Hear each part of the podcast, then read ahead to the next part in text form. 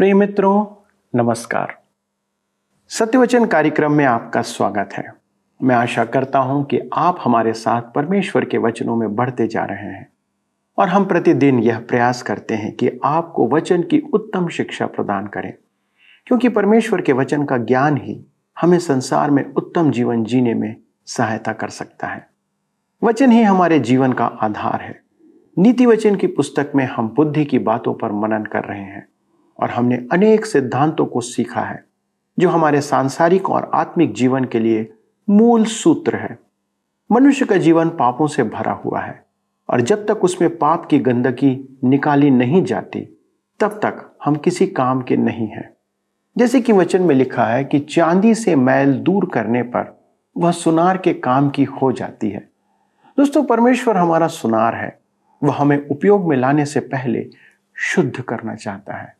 और जब हम शुद्ध हो जाते हैं, तब परमेश्वर हमें उत्तम गहने के रूप में ढाल सकता है।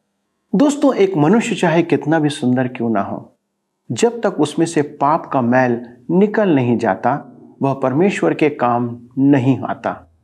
यद्यपि वह कीमती है, पर योग्य नहीं है। इसलिए सबसे पहले हमें पापों का मैल साफ़ करना है, और उसका केवल एक ही तरीका, एक ही उपाय है प्रभु यीशु मसीह का लहू। जब हम उसके पास आते हैं तो परमेश्वर हमें उसके लहू से शुद्ध करता है। दोस्तों तो चलिए जानते हैं कि परमेश्वर हमें शुद्ध करके कैसे उपयोग करना चाहता है, और अपने अध्ययन में हम आगे बढ़ते हैं। मित्रों, आइए आज हम अपने अध्ययन को नीति वचन की पुस्तक 25 अध्याय उसके चार पद से आरंभ करें। आइए हम पढ़ें नीति वचन 25 उसके चार और पाँच पद। यहाँ पर लिखा है, चांदी में से मैल दूर करने पर वह सुनार के लिए काम की हो जाती है। राजा के सामने से दुष्ट को निकाल देने पर उसकी गद्दी धर्म के कारण स्थिर होगी। एक दुष्ट सलाहकार पाना किसी का दुर्भाग्य है। वह आपको परेशानी में, कष्ट में वरन पाप में डाल सकता है। मैं परमेश्वर का धन्यवाद करता हूँ कि एक भले मनुष्य ने मुझे बचा लिया। मैं एक गलत सलाहकार के मार्गदर्शन में गलत मार्ग पर आ गया था। अब सोचिए कि एक उच्च पदाधिकारी का सलाहकार गलत हो तो क्या होगा? एक नियोजक जिसके पास अनेक कर्मचारी हैं या एक नेता जिसके कंधों पर जनता का उत्तरदायित्व है। यदि उसका सलाहकार सही ना हो, तब क्या होगा? नीति वचन 25 उसके छह और सात पद में लिखा है, राजा के सामने अपनी बड़ाई न करना और बड़े लोगों के स्थान में खड़ा न होना, क्योंकि जिस प्रधान का तूने दर्शन किया हो, उसके सामने तेरा अपमान न हो, वरन तुझ से यह कहा जाए आगे बढ़कर विराज। ध्यान दीजिए, बड़ाई न करना आपको स्मरण होगा कि प्रभु यीशु ने इस महान सत्य को प्रकट करने के लिए एक दृष्टांत सुनाया था और वह इसके लिए विवश था, क्योंकि उसके युग के धर्मगुरु इस नीति वचन पर ध्यान नहीं दे रहे थे। जब कोई प्रतिष्ठित जन भोज का आयोजन करता था तब वह माननीय अतिथियों के लिए स्थान निर्धारित करता था वहाँ खाने के लिए घंटी बजाई जाती थी और अतिथि अच्छे स्थान पर बैठने के लिए शीघ्रता करते थे प्रभु यीशु शायद एक ऐसे भोज में था और वह रुका रहा कि अन्य अतिथि अपने अपने स्थान पर बैठ जाएँ। इस दृश्य को देख यीशु ने अपने शिष्यों को शिक्षा दी। लुकारची सुसमाचार, चौदह अध्याय उसके आठ से दस पद में लिखा है, जब कोई तुझे विवाह में बुलाए तो मुख्य जगह में न बैठना। कहीं ऐसा ना हो कि उसने तुझसे भी बड़े को न्योता दिया हो, और जिसने तुझे और उसे दोनों को न्योता दिया है, आकर तुझसे कहे, इसको जगह दे, और तब तुझे लज्जित होकर सबसे नीची जगह में बैठना पड़े। पर जब तू बुलाया जाए तो सबसे नीची जगह जा बैठ, कि जब वह जिसने तुझे न्योता दिया है आए तो तुझसे कहे, हे मित्र, आगे बढ़कर बैठ। तब तेरे साथ बैठने वालों के सामने तेरी बड़ाई होगी। मेरे मित्रों, आज ऐसे धक्का मुक्का करने वाले लोग मसीहियों में भी हैं। वे महत्वाकांक्षी हैं। वे मसीह की बातों में भी आगे बढ़ना चाहते हैं। यह एक त्रासदी है। आप व्यापार में किसी को आगे बढ़ने के लिए धक्का मुक्का करने के लिए दोष नहीं दे सकते। परंतु मसीही सेवा में ऐसा नहीं होना चाहिए। नीति वचन पच्चीस के आठ में लिखा है झगड़ा करने में जल्दी न करना। नहीं तो अंत में जब तेरा पड़ोसी तेरा मुँह काला करे, तब तू क्या कर सकेगा?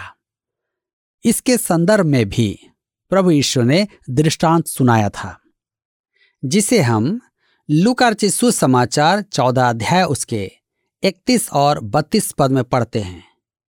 कौन ऐसा राजा है जो दूसरे राजा से युद्ध करने जाता हो? और पहले बैठकर विचार न कर ले कि जो बीस हज़ार लेकर मुझ पर चढ़ा आता है, क्या मैं दस हज़ार लेकर उसका सामना कर सकता हूँ या नहीं? नहीं तो दूर रहते ही वह दूतों को भेजकर मिलाप करना चाहेगा। पुराने नियम में यशिया इसका उदाहरण है। वह एक अच्छा राजा था और वह यहूदा राज्य में एक महान जागृति लाया था। परंतु उसने एक गंभीर चूक की। एक ही चूक किसी महापुरुष का जीवन नष्ट कर देती है। मिस्र का राजा निको युद्ध अभियान में आगे बढ़ रहा था। योशिया को युद्ध में देख उसने कहा कि वह उससे युद्ध करने नहीं निकला है। परंतु यशिया ने जवानी के जोश में उसका सामना किया। मेरे विचार में वह इसे परमेश्वर की इच्छा समझ रहा था। हम प्राय अपने गलत निर्णय के लिए परमेश्वर को दोष देते हैं। वह मगिदो के युद्ध में मारा गया। यही वह स्थान है जहाँ हरमगिदोन का अंतिम युद्ध होगा। दूसरे राजाओं की पुस्तक तेईस अध्याय उसके 28 से 30 पद में लिखा है यशिया के और सब काम जो उसने किए वह क्या यहूदा के राजाओं के इतिहास की पुस्तक में नहीं लिखे हैं? उसके दिनों में फिरोन नको नाम मिस्र का राजा अशुर के राजा के विरुद्ध परात महानद तक गया तो यशिया राजा भी उसका सामना करने को गया और उसने उसको देखते ही मगिदो में मार डाला।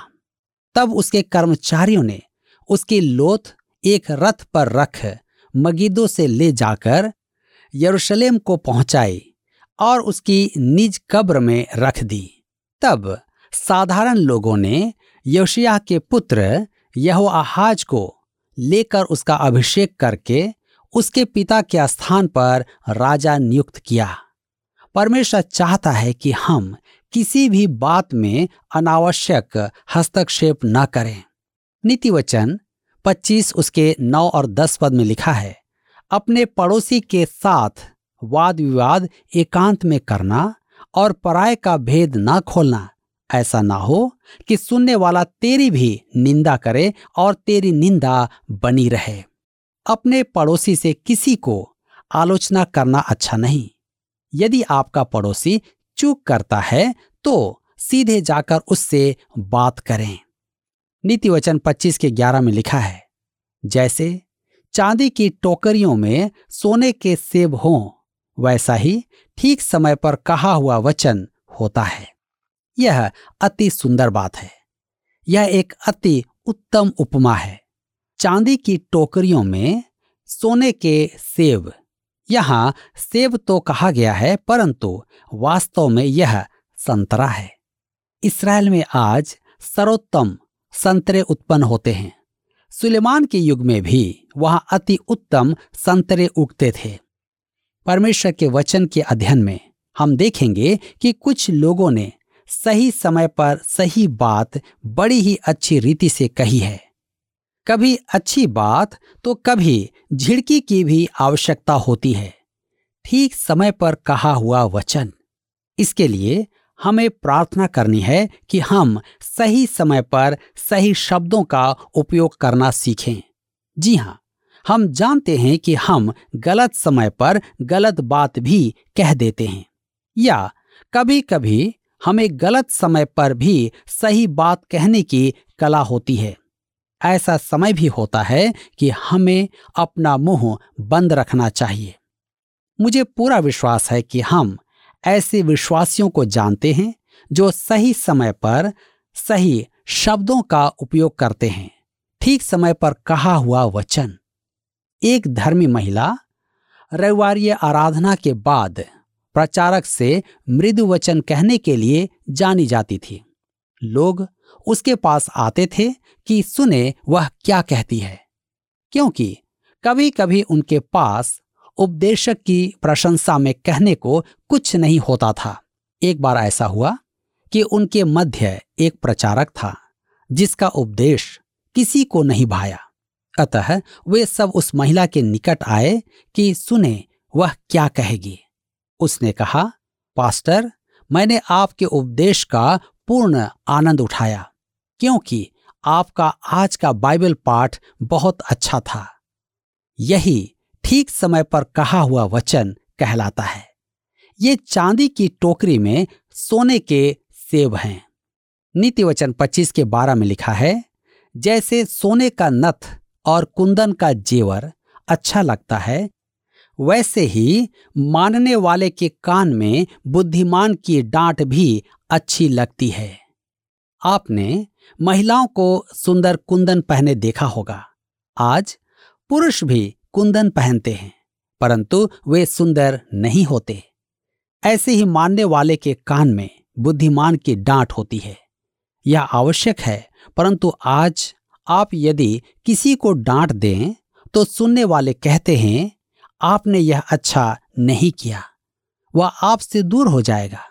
आप उसे कभी लौटा कर नहीं ला सकते। मेरे मित्रों, यदि वह मानने वाला मनुष्य है तो अवश्य लौट कर आएगा। यदि वह विद्रोही है तो आप वैसे भी उसे जीत नहीं पाते, परंतु झिड़की का भी एक समय होता है। नीति वचन पच्चीस के तेरह में आगे लिखा है, जैसे कटनी के समय बर्फ़ की ठंड से, वैसे ही विश्वास योग्य दूत से भी भेजने वालों का जी ठंडा होता है। उस देश में कटनी के समय गर्व हो जाता है। वे लोग उस समय हार्मोन पर्वत पर जाकर बर्फ़ लाते थे। वहाँ की बर्फ़ बहुत अच्छी है। वह बहुत स्वादिष्ट होती है। एक विश्वास योग्य संदेशवाहक ऐसा ही होता है। इसमें संदेह नहीं कि प्रभु यीशु कुछ लोगों से कहेगा, धन्य, हे अच्छे और विश्वास योग्य दास, हम सबको विश्वास योग्य मनुष्यों का साथ अच्छा लगता है। पुरुष को विश्वास योग्य पत्नी अच्छी लगती है। विश्वास योग्य संतान की वह प्रशंसा करता है। नियोजक को विश्वास योग्य कर्मी अच्छे लगते हैं। पास्टर को विश्वास योग्य कलिसिया अच्छी लगती है। कलिसिया को विश्वास योग्य पास्टर अच्छा लगता है। विश्वास योग्यता एक महान सद्गुण है। एक विश्वास योग्य साथी ऐसा ही होता है जो गर्मी में ठंडक दे। नीति वचन पच्चीस के चौदह में आगे लिखा है, जैसे बादल और पवन बिना वृष्टि निर्लाभ होते हैं, वैसे ही झूठ मूठ दान देने वाले का बड़ाई मारना होता है। कुछ लोग गर्व तो करते हैं, परंतु उनके पास वह गुण नहीं होता है।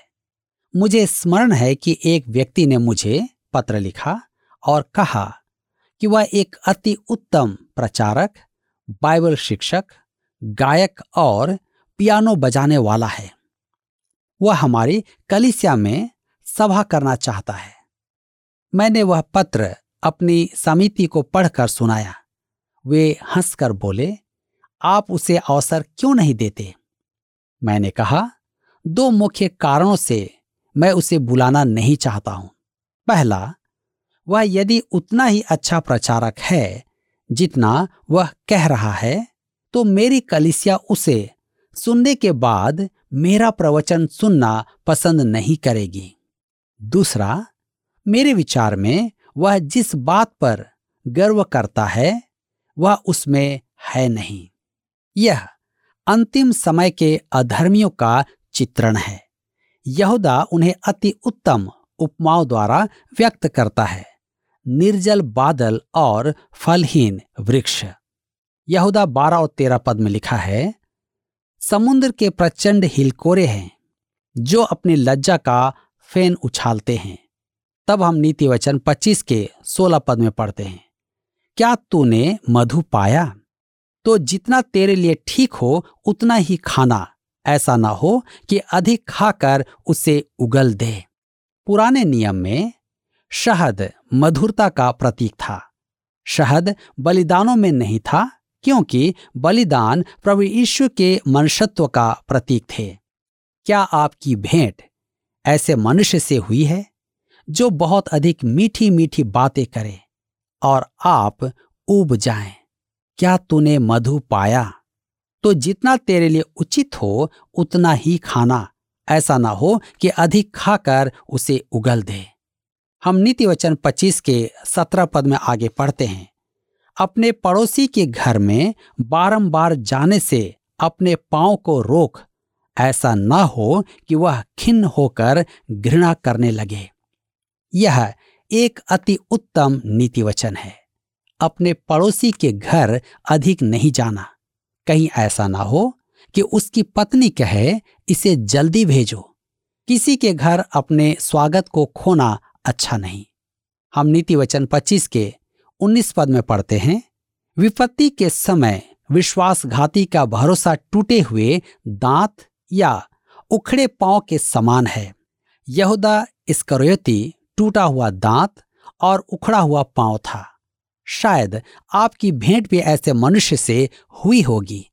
नीति वचन पच्चीस उसके 21 और 22 में लिखा है, यदि तेरा बैरी भूखा हो तो उसको रोटी खिलाना, और यदि वह प्यासा हो तो उसे पानी पिलाना, क्योंकि इस रीति तू उसके सिर पर अंगारे डालेगा और यहवा तुझे इसका फल देगा। प्रभु ईश्वर ने और पौलुस ने भी इस सिद्धांत को दोहराया था। यह बहुत ही महत्वपूर्ण है। तब हम नीति वचन पच्चीस के तेईस पद में पढ़ते हैं। जैसे उत्तरीय वायु वर्षा को लाती है, वैसे ही चुगली करने से मुख पर क्रोध छा जाता है। आज हमें किसी को झिड़कना, शिष्टाचार नहीं कहलाता। हमें मीठी मीठी बातें करनी अच्छी लगती है। मुझे लोग लिखते हैं कि मैं किसी समुदाय विशेष या किसी संस्था विशेष के प्रति कठोर शब्दों का उपयोग करता हूँ। क्या मैं कह सकता हूँ कि मैं इसे उचित मानता हूँ? उत्तरी वायु वर्षा को लाती है। कठोर मुखाकृति पीठ पीछे बुराई करने वाले की जीव को वश में रखती है। वह आज के झूठे शिक्षकों को भी यथास्थान रखती है। मेरे विचार में उनसे ऐसा व्यवहार करना उचित है। मैं तो अवश्य कहूँगा, यदि कहना महत्वपूर्ण है तो। मृदुता और प्रकाश अति उत्तम है। परंतु जिस संसार में हम वास करते हैं, उसमें जीवन पथ पर सर्प हैं, गढ़े हैं। परमेश्वर के वचन की झूठी शिक्षा है। मैं तो इसके विरुद्ध आवाज़ उठाऊँगा, परंतु आशा करता हूँ कि यह प्रेम की आत्मा में हो। मेरे मन में किसी को दुख पहुँचाने की इच्छा नहीं है, परंतु मैं परमेश्वर के सत्य को प्रकट करना चाहता हूँ। मैं परमेश्वर के वचन में इसका पर्याप्त पक्ष देखता हूँ। यहाँ इसके पक्ष में एक पद है। नीति वचन 25 के 24 में लिखा है, लंबे चौड़े घर में झगड़ालू पत्नी के संग रहने से छत के कोने पर रहना उत्तम है। यह पहले भी अनेक बार देख चुके हैं। सुलेमान के पास अनेक पत्नियाँ थी, अतः उसे पत्नियों से प्राप्त कष्ट का अनुभव था। यही कारण है कि वह इसे बार बार कहता है। हम नीति वचन 25 के 25 पद में पढ़ते हैं। जैसा थके मांदे के प्राणों के लिए ठंडा पानी होता है, वैसा ही दूर देश से आया हुआ शुभ समाचार भी होता है। क्या आपको हाल ही में अपने घर में पत्र या फ़ोन प्राप्त हुआ है? या आपने अपनी माता को पत्र लिखा है? यह महत्वपूर्ण है। इस पद में जो दिखता है, उससे कहीं अधिक गहरा अर्थ छिपा है। दूर देश से आया हुआ शुभ समाचार, प्रभु ईश्वर ने कहा योहनर्ची सुसमाचार सोलह अध्याय के अट्ठाईस पद में, मैं पिता की ओर से जगत में आया हूँ। मैं फिर जगत को छोड़कर पिता के पास जाता हूँ। उस थोड़े से समय में जॉन वेस्ली कहते हैं कि परमेश्वर ने एक लंबी दूरी को संकुचित कर दिया तथा आपका और मेरा उद्धार किया। यह शुभ संदेश दूर देश से हमारे लिए आया था। क्या आपने उसे ग्रहण किया है? क्या आपने उसे अपनाया है? वह जीवन का जल है। वह थके मांदे के प्राणों के लिए ठंडा पानी है। आज प्रश्न है कि क्या आज आप उसे ग्रहण करना चाहते हैं? मेरे मित्रों, आज के इस वचन के द्वारा प्रभु आप सबको आशीष दे और आप सबकी सहायता करें। प्रेम मित्रों, हमने देखा कि परमेश्वर हमें शुद्ध करना चाहता है। कि हम उसके लिए उपयोगी हो जाएँ। फिर वह हमें सुंदर और उपयोगी गहने के रूप में ढाल देता है। पर दोस्तों, यह प्रक्रिया तकलीफदायक होती है। जैसे एक सुनार सोने चांदी को शुद्ध करने के लिए उसे तपाता है। वैसे ही हमारे जीवन में भी कई बार परमेश्वर परेशानियों को आने देता है और हम उसमें तप कर शुद्धता की ओर बढ़ते हैं। मित्रों, हमेशा स्मरण रखें कि आपके जीवन की परेशानियाँ आपको दो ओर ले जा सकती हैं और वह किस ओर ले जाती है यह आपको ध्यान रखना है। आप तप कर शुद्ध भी हो सकते हैं और आप तप कर पिघल भी सकते हैं। आप दुखों के द्वारा परमेश्वर के पास आ सकते हैं और परमेश्वर से दूर भी हो सकते हैं। इन क्षणों में हमें सदा परमेश्वर पर विश्वास रखना है कि वह हमारे साथ है। क्योंकि जब सुनार सोने और चांदी को भट्टी में तपाता है तो आँच तो उसे भी लगती है, उसको भी गर्मी महसूस होती है।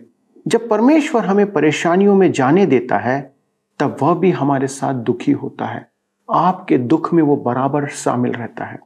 दोस्तों, परमेश्वर हमें शुद्ध और उत्तम बनाना चाहता है, क्योंकि हम उसकी संतान हैं, आप उसकी संतान हैं, और कोई भी पिता नहीं चाहता कि उसकी संतान अशुद्ध हो। उपयोग रहित और बेकार हो जाए। इसलिए सदा स्मरण रखें कि परमेश्वर को हमें शुद्ध करने और उपयोग करने दें, ताकि वह आपको अपनी महिमा के लिए उपयोग कर सके। आइए दोस्तों, क्या आप परमेश्वर के लिए उपयोग होना चाहते हैं? यदि आप इसके लिए तैयार हैं तो आज इस प्रार्थना के द्वारा अपने आप को समर्पित करें और परमेश्वर की महिमा के लिए अपने जीवन को आप प्रदान करें। ताकि आप जहाँ हैं, वहाँ रहते हुए परमेश्वर के नाम को महिमा दे सकें। आइए प्रार्थना करें। स्वर्गीय पिता, हम धन्यवाद देते हैं प्रभु यीशु मसीह में होकर कि आप हमारे पिता हैं और आप एक सुनार के समान हमारे जीवन को शुद्ध करना चाहते हैं। क्योंकि सोना का मूल्य बिना शुद्धता के कुछ नहीं है। प्रभु, आप एक ऐसे परमेश्वर हैं जो केवल शुद्धता और पवित्रता के साथ रहते हैं और अपेक्षा करते हैं कि आपकी संतानें भी वैसे ही शुद्धता, पवित्रता में अपना जीवन व्यतीत करें। पिता, आज हमारे सारे दर्शकों के लिए प्रार्थना करते हैं, जिन्होंने अपने हृदय में इसी समय ये स्मरण किया है, एक निर्णय लिया है कि वे पवित्र और शुद्धता के साथ अपने आप को आपको समर्पित करेंगे, ताकि आप उन्हें उपयोग करने पाए। प्रभु, इससे उत्तम बात और कुछ नहीं है कि इस संसार में रहते हुए आप हमें अपनी महिमा के लिए उपयोग करें। हम आपके प्रतिनिधि के रूप में इस संसार में जाने जाएँ। पिता, हमारे सभी दर्शकों के लिए ये विनती है, आप उन्हें उपयोग करें, उन्हें अपनी सेवा में लें, और यदि उनके जीवन में किसी प्रकार की शुद्धता की आवश्यकता है कोई गंदगी है जिसे दूर करना है तो आप उनकी सहायता करें कि वे पहले इस शुद्धता की प्रक्रिया से होकर गुजरें और फिर आप अपनी महिमा के लिए उन्हें उपयोग करें। क्योंकि बिना पवित्रता के आप किसी को उपयोग नहीं करते। पिता, धन्यवाद देते हैं इस प्रार्थना को सुनने के लिए। इस विनती को यीशु के नाम से मांगते हैं। आमीन। दोस्तों, मुझे बड़ी खुशी होगी यदि आप आज हमें इस बात को सूचित करें कि आपने परमेश्वर की महिमा करने के लिए अपने जीवन को देने का निर्णय लिया है। हम आपकी सहायता कर सकते हैं कि आप जहाँ पर हैं, वहाँ पर रहते हुए इस सेवा को आगे बढ़ाएँ, परमेश्वर के वचन को लोगों तक पहुंचाएँ। ये कैसे कर सकते हैं? इसके लिए आप हमसे संपर्क करें। हमारे पास फ़ोन भी है, हमारे पास पत्र के लिए पता भी है और आप एसएमएस के द्वारा भी हमें अपना संदेश भेज सकते हैं। हमें आपके पत्रों का, आपके रिस्पॉन्स का इंतज़ार रहेगा। अगले प्रसारण में इस अध्ययन को आगे बढ़ाएँगे। तब तक परमेश्वर की सेवा में बने रहें। प्रभु आपको आशीष दे।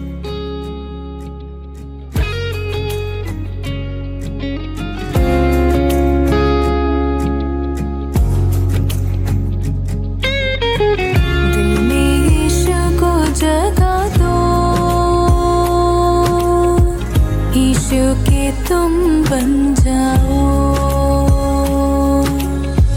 जीने की आशा उससे लो। ईशु को तुम अपना लो। वो है दयालु पिता। उसके हाथों में